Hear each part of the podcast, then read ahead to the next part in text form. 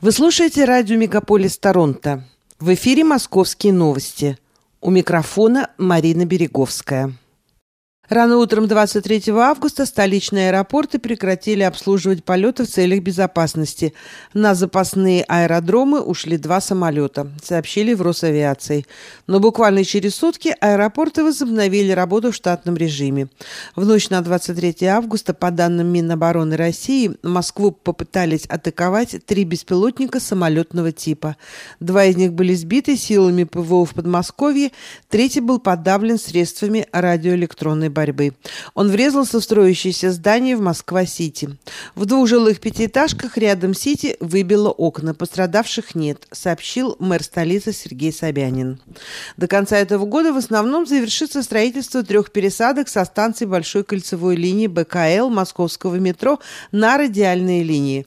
Об этом сообщил заммэра столицы по вопросам градостроительной политики и строительства Андрей Бочкарев.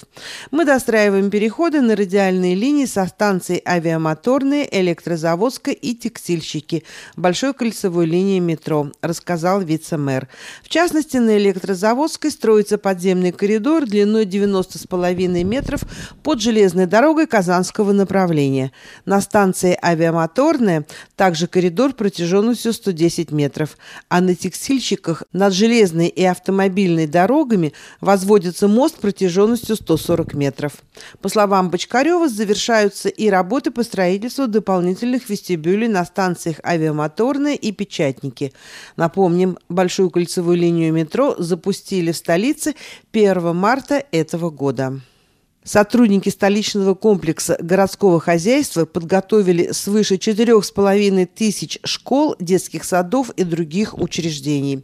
С началом отопительного периода в эти учреждения тепло подается в первую очередь. Подготовка к зиме в столице вышла на финишную прямую. В общей сложности подготовим более 74 тысяч объектов, в том числе свыше 34 тысяч многоквартирных домов. Все мероприятия будут завершены в установленном установленный срок до 1 сентября, поделился вице-мэр Петр Бирюков. Он добавил, что более 11 лет подряд отопительные сезоны в Москве проходят без серьезных аварий и отключений.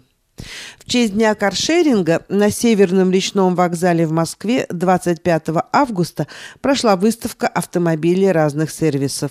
Посетителям продемонстрировали электромобили, машины премиальных брендов и отечественные авто.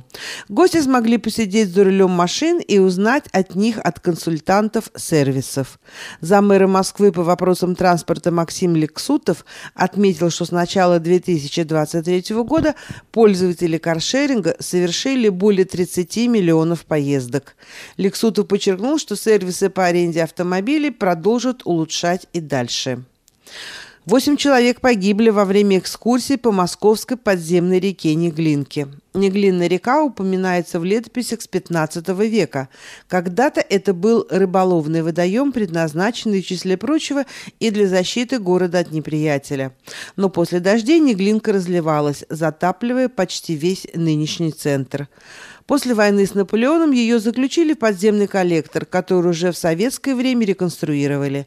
Такие реки есть во многих городах, но в Москве Неглинка – это место притяжения диггеров, романтиков, вообще всех, кто интересуется историей. Именно поэтому экскурсии в Неглинку всегда сопровождаются ажиотажем, несмотря на высокую стоимость – от 5 до 9 тысяч рублей. Диггеры провели экскурсию 20 августа, несмотря на прогноз погоды и предупреждение предупреждение МЧС и городских служб о сильном ливне. Всего на экскурсию записались 8 человек.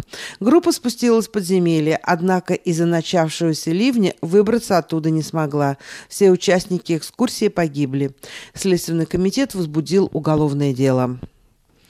36-я Московская международная книжная ярмарка в этом году пройдет в Центральном выставочном комплексе «Экспоцентр» на Краснопресненской набережной.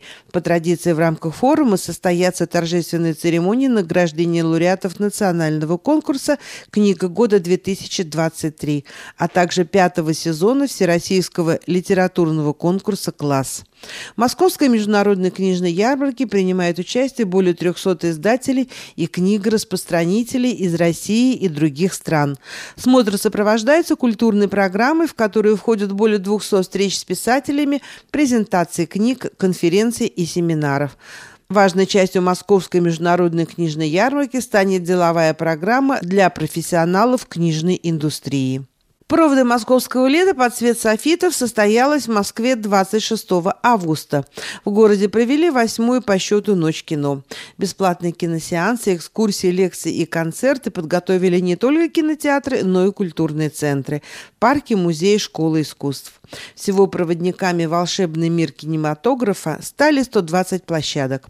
Вход был бесплатным, но по регистрации. Без записи приглашали кинотеатры сети Москино посмотреть новые российские фильмы «Вызов», «Праведник» и «Чебурашка», ставшими самыми кассовыми картинами отечественного производства. Центральным событием акции стал киноконцерт «Необыкновенное чудо». Он прошел в кинотеатре «Художественный». Его посвятили 90-летию со дня рождения режиссера сценариста и педагога Марка Захарова. А на Страстном бульваре можно было увидеть уникальные фотографии семейного архива другого выдающегося режиссера Леонида Гайдая. Для детей в кинотеатре «Космос» прошел большой праздник в честь 20-летия «Смешариков». В программе были игры, танцы, песни и самые интересные серии мультфильма. А также сюрприз – бесплатное мороженое, которое назвали кинолентой. Это ванильно-шоколадное эскимо в горьком шоколаде. Позже оно появится и в других кинотеатрах сети. Марина Береговская специально для радио «Мегаполис Торонто» из Москвы.